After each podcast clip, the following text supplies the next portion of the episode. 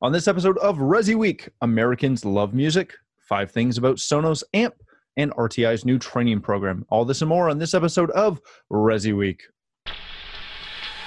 The network for the AV industry. What are you listening to? This This is AV. This This. this is AV, Nation. This is AV Nation. This is Resi Week, episode 157 Training Grows Sales. Support for AV Nation is brought to you by Access Networks and by Chief, the global leader in commercial AV mounting solutions. Welcome to Resi Week. This is your weekly wrap up of all the latest news and stories for the residential AV industry. I'm your host, Matt D. Scott for AVNation.tv, and today I'm pleased to be joined by my good friend Ken Eagle from Atlona. He is the director of training. How are you, sir? Wonderful. Thanks, Matt. Thank you so much for being here. Then we have Arlen Schweiger. He is the managing editor of CE Pro. How you doing, my friend? Doing great. Thanks for having me on. Thank you so much for being here. And last but not least, we have Tony Savona. He is the VP of Content Creation for Residential Systems. How are you, sir? I'm good, thanks. Thank you all for joining us today. This is a essentially a special episode. We're recording this on Friday before ISE, opposed to our regular Monday, because we'll all be in uh, either the air or Amsterdam, getting ready for Integrated Systems Europe.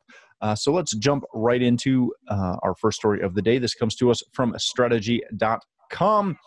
Nielsen has reported that Americans' love for music is unwavering as you've come to expect from our good friend Ted, uh, this article covers every aspect of this story, uh, specifically going over some really crazy numbers, including a 49% increase in on demand audio song streams over, up over last year. That is absolutely ridiculous. Uh, some of the other fun numbers that popped up were that Drake's God's Plan uh, was streamed 1.5 billion times. And that, yes, was with a B. What I wanted to get into this, and definitely read into this, there are some fascinating numbers, including the vinyl number, uh, which we're, we're, all told, especially from any of our, our, our industry friends or uh, consumers that like vinyl, that this just continues to surge. This year, it's up another 15% over uh, 2017. That's 12 years in a row that it has increased. Um, so definitely check that article. Lots of really good stuff. Ken, I want to start with you on this. When we look at this as kind of an industry, kind of as manufacturers, um, really just as the industry in general, what is the takeaway from these kind of Nielsen reports? What what can we do with this to kind of either further or or know that our companies are on the right path? Well, first of all, I think this is this is great information. This is great news. Um, the fact that consumers are interested in music and want to play it is exciting. It means it's great for manufacturers. Uh, the question is, you know, um, how do we how do we engage with those customers so so that we can also make some money off of these amazing numbers that are you know for streaming this content into, into homes primarily. And so I think you know you look at this and, and you go, um, how, how, do we get involved with those customers? Because a lot of the shift that we're seeing now is to the streaming services, and I've got them in my house now. Alexa, you got these Echo Dots all over. Um, how, how do we educate the consumer or raise awareness that while you have this amazing convenience for this audio, you can still be interested in great sound and uh, you know great speakers great amplifiers. You can still take the convenience of getting all this streamed and apply it to your high-end equipment and still purchase that. We need to make sure we stay on top of that. Or else i think we could get overlooked in some areas for convenience. Very good. Arlen when we look at this data can we rely on this type of very broad industry data to actually kind of focus your company or, or your integration firm based on you know vinyl sales or or any one of these other numbers? Is that something that you can pull something out of here and say yeah yeah we're going to go down this path well you know the one question i had looking at the numbers and i can't talk about it with my own car because my own car is 10 years old but i'm wondering how many of the streams are from uh, people listening in their cars but that's just as an aside you know, I think the numbers, you know, they really bode well for vinyl. Certainly, I think that's really caught on as a, you know, a trendy thing, even more so than just a, a listening thing. So I think, you know, one of the things that integrators need to consider, especially if you look at the types of songs, you know, the popular music that's being streamed, I would say, you know, it's a good time for them to kind of self-assess their own demonstration systems, you know, see if they can put together their own numbers on the demographics of you know the ages of who's coming in, who's making appointments, and you know who might be looking at being upsold into some higher higher caliber systems. Uh, I you know I will say one thing in terms of both vinyl and um, just audio audio products in general, speaker products in general that you know integrators can do for something like this is really kind of pump up, you know, maybe even the starter systems where you get some kind of that good, better, best you know, starting with the good systems and then go. And, and one thing that struck me when I was reading this is here in uh, where I am in North Carolina, Audio Advice is obviously the top integra- integration firm. And I'm always seeing, you know, they run a good, a really good Facebook program where they do a giveaway where it's a real, you know, it's a nice, simple system. They do uh, what I've seen, a turntable, some active speaker pair, uh, a pair of active speakers. And something like that, I think, you know, at, at very basic, really hook uh, current listeners, and then you know once you have them hooked, I think then you know they can become clients for life.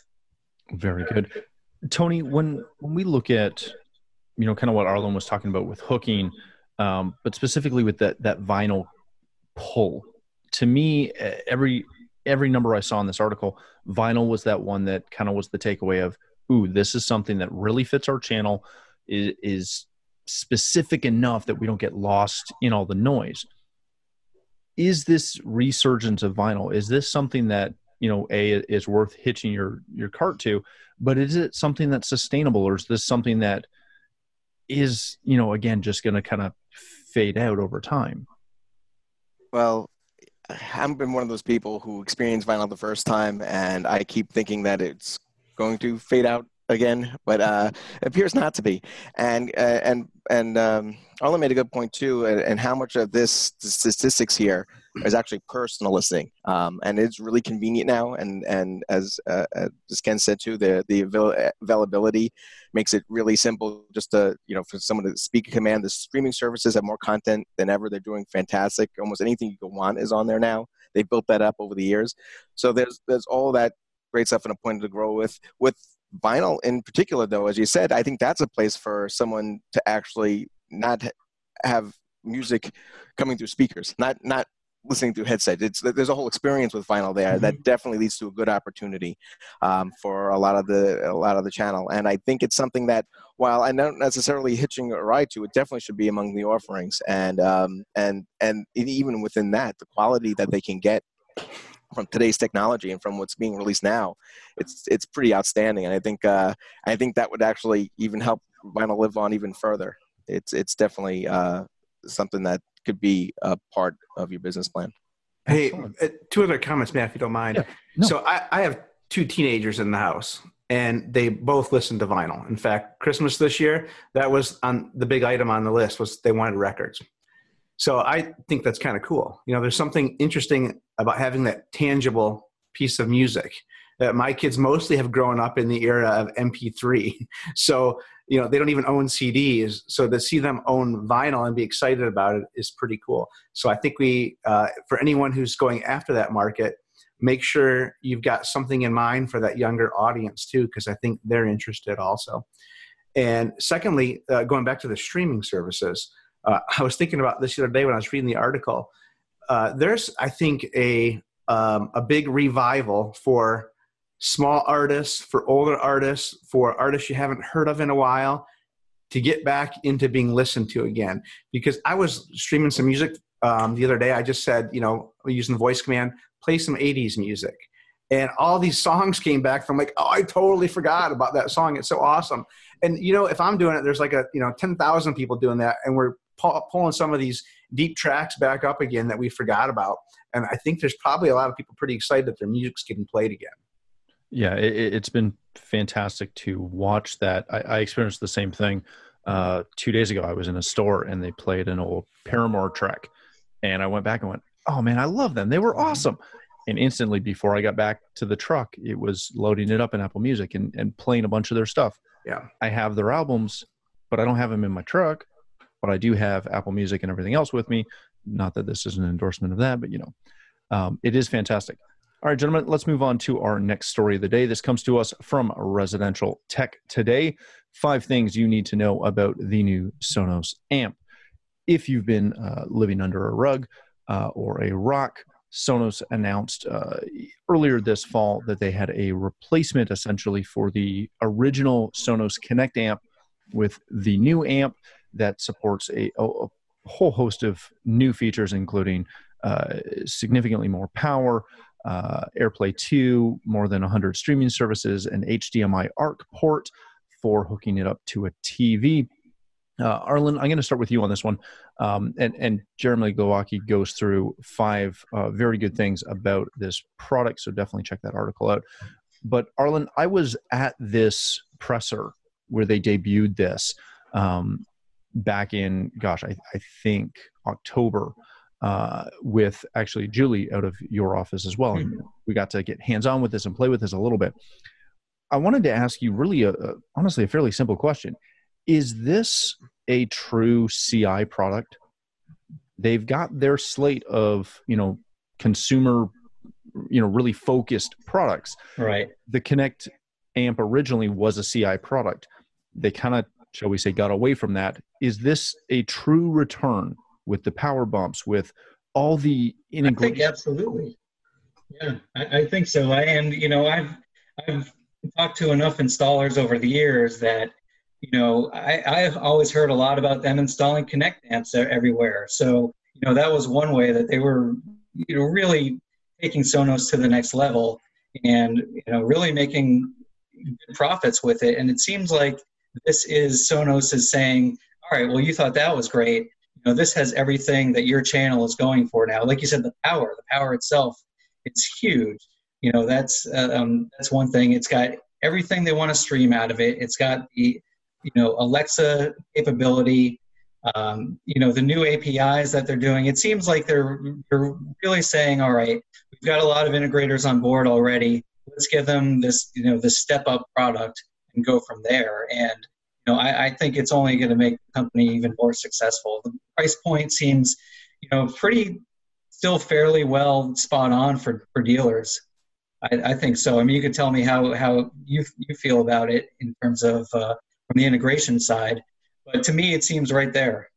Yeah, it, it's it's not bad. Let, us put it that way. Um, the hard thing that you sometimes run up against as an integrator, which which I am, um, putting it side by side with a, a play one for 200 bucks sometimes can be a challenge but again it, like anything you just have to tell that story of of why it's worth a little bit more. Tony, Sonos has had their, shall we say, run ins with our channel a little bit.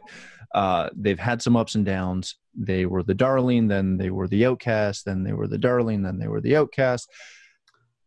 All you have to do is go on social media and you'll see somebody within the industry who loves them and somebody who absolutely vilifies them. Is this a product that, you know, it was touted as being the new thing for integrators where they listened to integrators. Does this still fit that mold, having been out now for you know two months, give or take, of something that they actually listen to the the dealer on? I think in some cases, yeah, and then in some cases, there's you know still some ways to go. Uh, I think they definitely. I mean, you see results of them listening. Like, there's definitely parts of this thing that show that they, they valued the input but also on the other side of that, there's still it didn't exactly wasn't a, a full home run. It it it kind of uh, fell uh, somewhat shy there. But as you mentioned, though, you know everyone knows who they are, um, so you're going to have to deal with it no matter what. Um, so, and I think that's what, and I think this makes that a little easier. Uh, I because you're going to walk into it, it's going to be there, um, and I think the the uh, the Sonos amp I think makes it more possible. You know, makes it easier for them to integrate it into their into whatever systems that are being built. Very good. Ken, one of the biggest things that really when I was at the event kind of blew me away was how much work they're doing with APIs. they were a somewhat closed company for quite a long time. And, and you well know, working for a manufacturer, there's a lot of manufacturers that are really one or the other. There's not a ton of middle ground there. Are we in an age where you have to have an open API? You have to play well with others to be mm-hmm. sustainable in both our market, but really just the actual industry. Yeah, I think we are at the beginning of that stage. We're right there. I can tell you, as a manufacturer, and products that we're coming out with now and, and dabbling in the control space, you've got to have the API. You've got to be able to talk to other partners.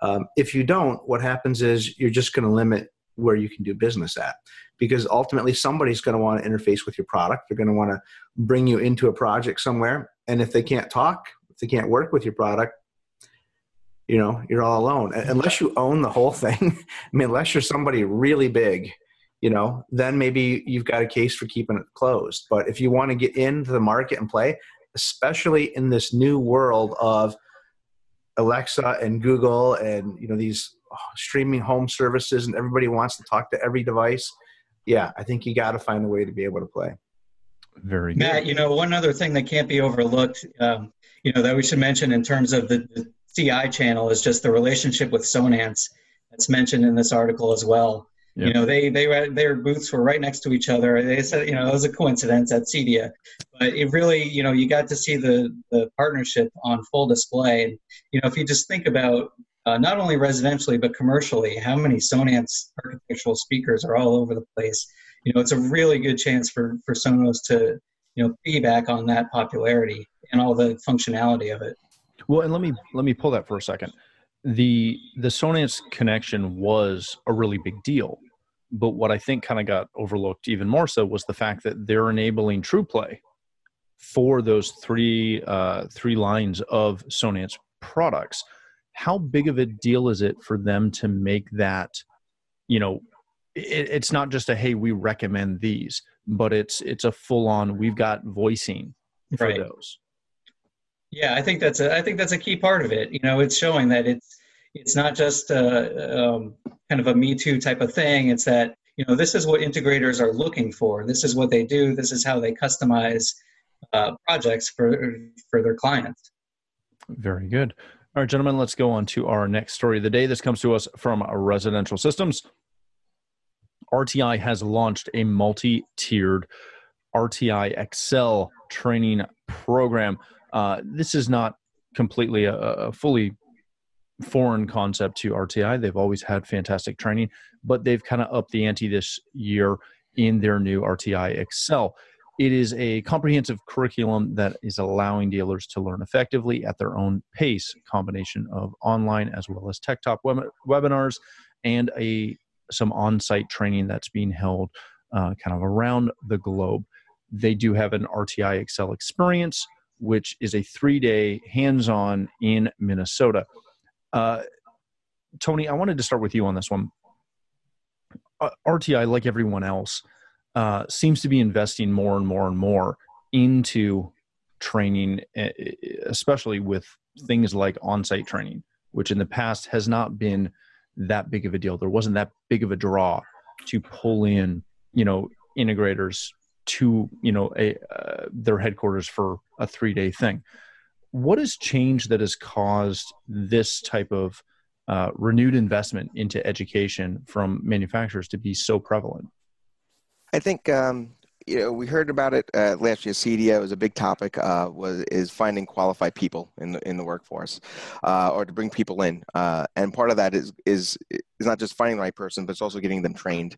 Mm-hmm. And uh, in CEDIA themselves, the the organization, their focus is actually something very similar to what RTI is doing here, where they're doing. Um, and I think you're going to see more of it too. This multi-tiered approach where they could do it online, which is convenient for the for them but then there's also an on-site thing which shows a commitment and also you get a hands-on thing that you just can't find in, on, uh, in an online training program. So I, I think this this this is an answer to uh, to the workforce. Is it's getting it's training people uh, in different ways in better ways getting them up to speed uh, on your products and um, you know and and getting them out there. Very good. Ken you are the perfect guy to talk to about this. Hey, man, I love to see that training's in demand. and I was so happy when I saw the article and saw that you were scheduled. I was like, excellent. This is who I want to talk to. What I wanted to ask you um, everybody offers training.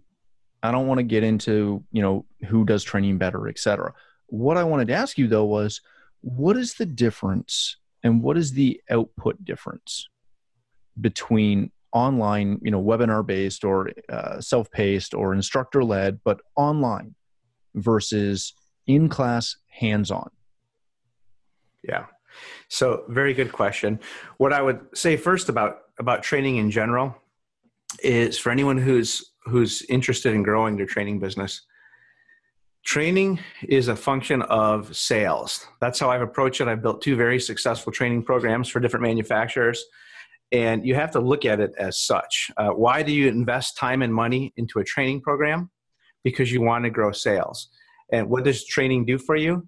It helps to ensure that your customer has a good experience with your product each time they go out and touch it because they've been trained on it or at least they know where to go and get the answers or how to use it. If they have a good experience with it, they're going to sell it. If engineers and installers have a good experience with it, they're going to be okay with sales guys specking it into the next job which means we're going to sell more of it. So training needs to be focused around sales. It needs to be tied to your sales program, and there needs to be some out measured output from training that it affected sales in a positive way. Now, how do you do that training? Uh, online versus uh, instructor led live courses. Two different philosophies, both extremely effective. And the thing is, people learn in different ways. Some people love to have an instructor in front of them. They need to be in class with the computer or the book or the equipment in front of them. And they need to go hands on, have somebody walk them through it. So you have to have that training because some people are going to learn that way. Uh, but there's also people who may or may not learn that way, but either way, they can't get to your facility to take training.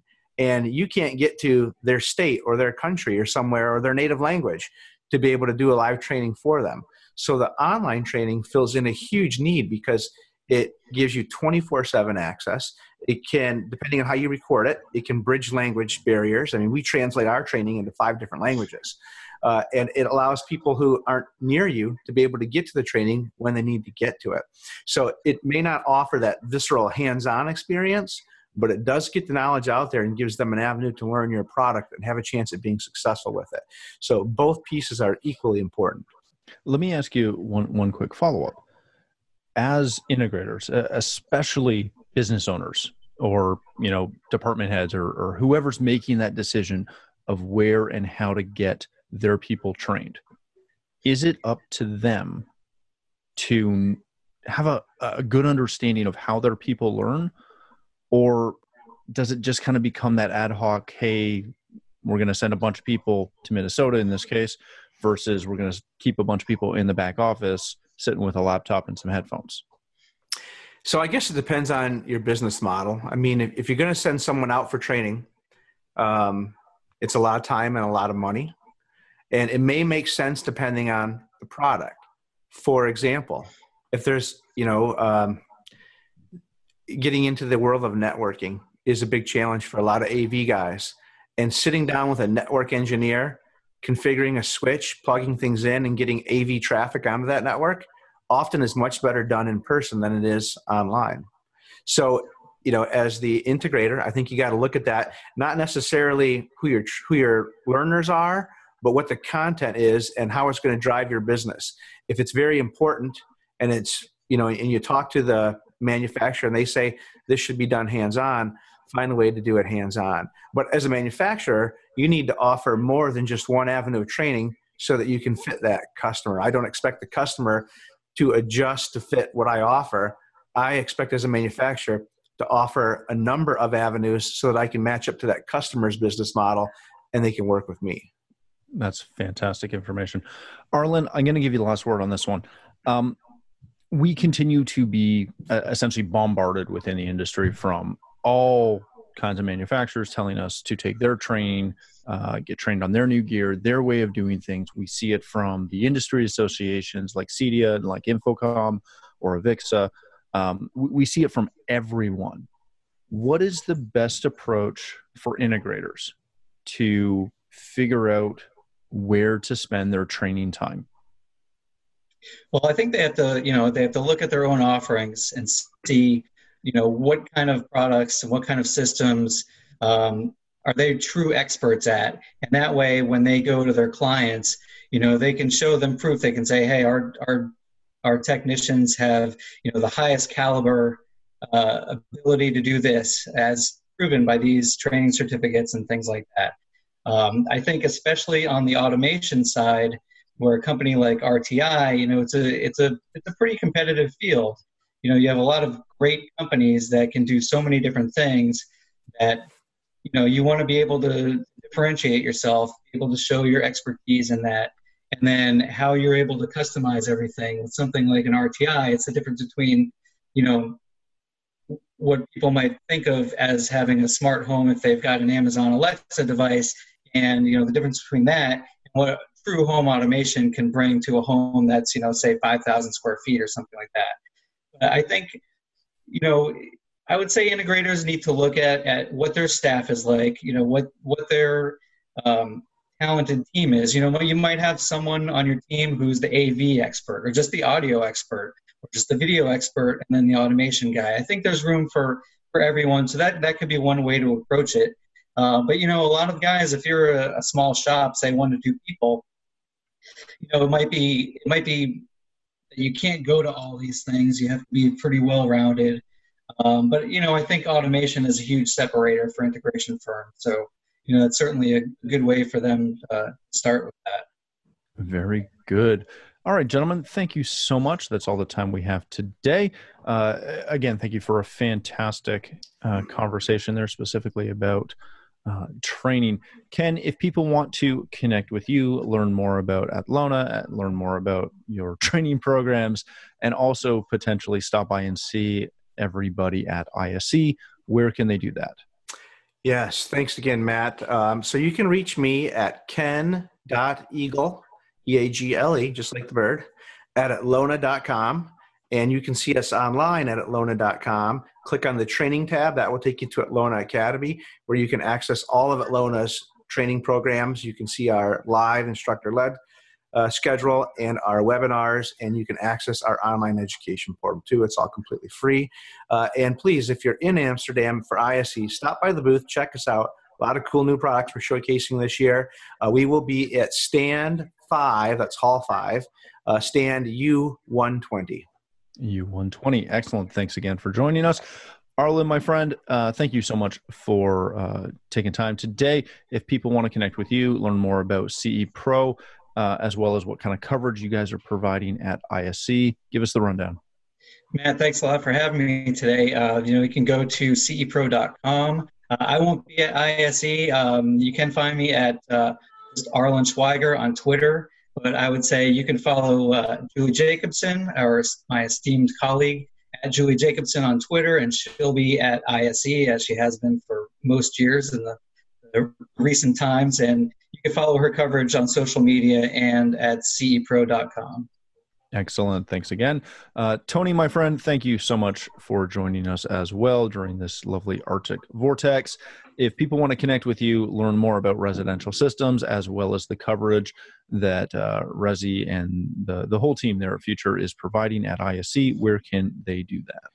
Well, thanks for having me, Matt. Appreciate it. Uh, they can reach residentialsystems.com. We'll have updates all throughout the show. I'll be walking the floor uh, on Twitter, ResiSys, R E S I S Y S. Um, and also, we have a daily e-newsletter that's going to have news in it. You'll have that coming out. And if you're interested in the commercial side, we also have avnetwork.com uh, for the takes from uh, AV technology and systems contractor news as well. Fantastic. All right, gentlemen, again, thank you for joining us. For myself, if you'd like to find me or connect with me, you can find me at Matt D. Scott on Twitter and every other social platform. We will be tweeting fairly extensively uh, over the course of ISE next week. But more importantly, please stop by avnation.tv. You'll find this show as well as a wide variety of all of our other shows with all the verticals that we cover when you visit the website, please take a moment to check out our supporters. We are extremely thankful for their support and ask that you support them as well. Thanks again for watching. That's all the time we have for this episode of Resi Week.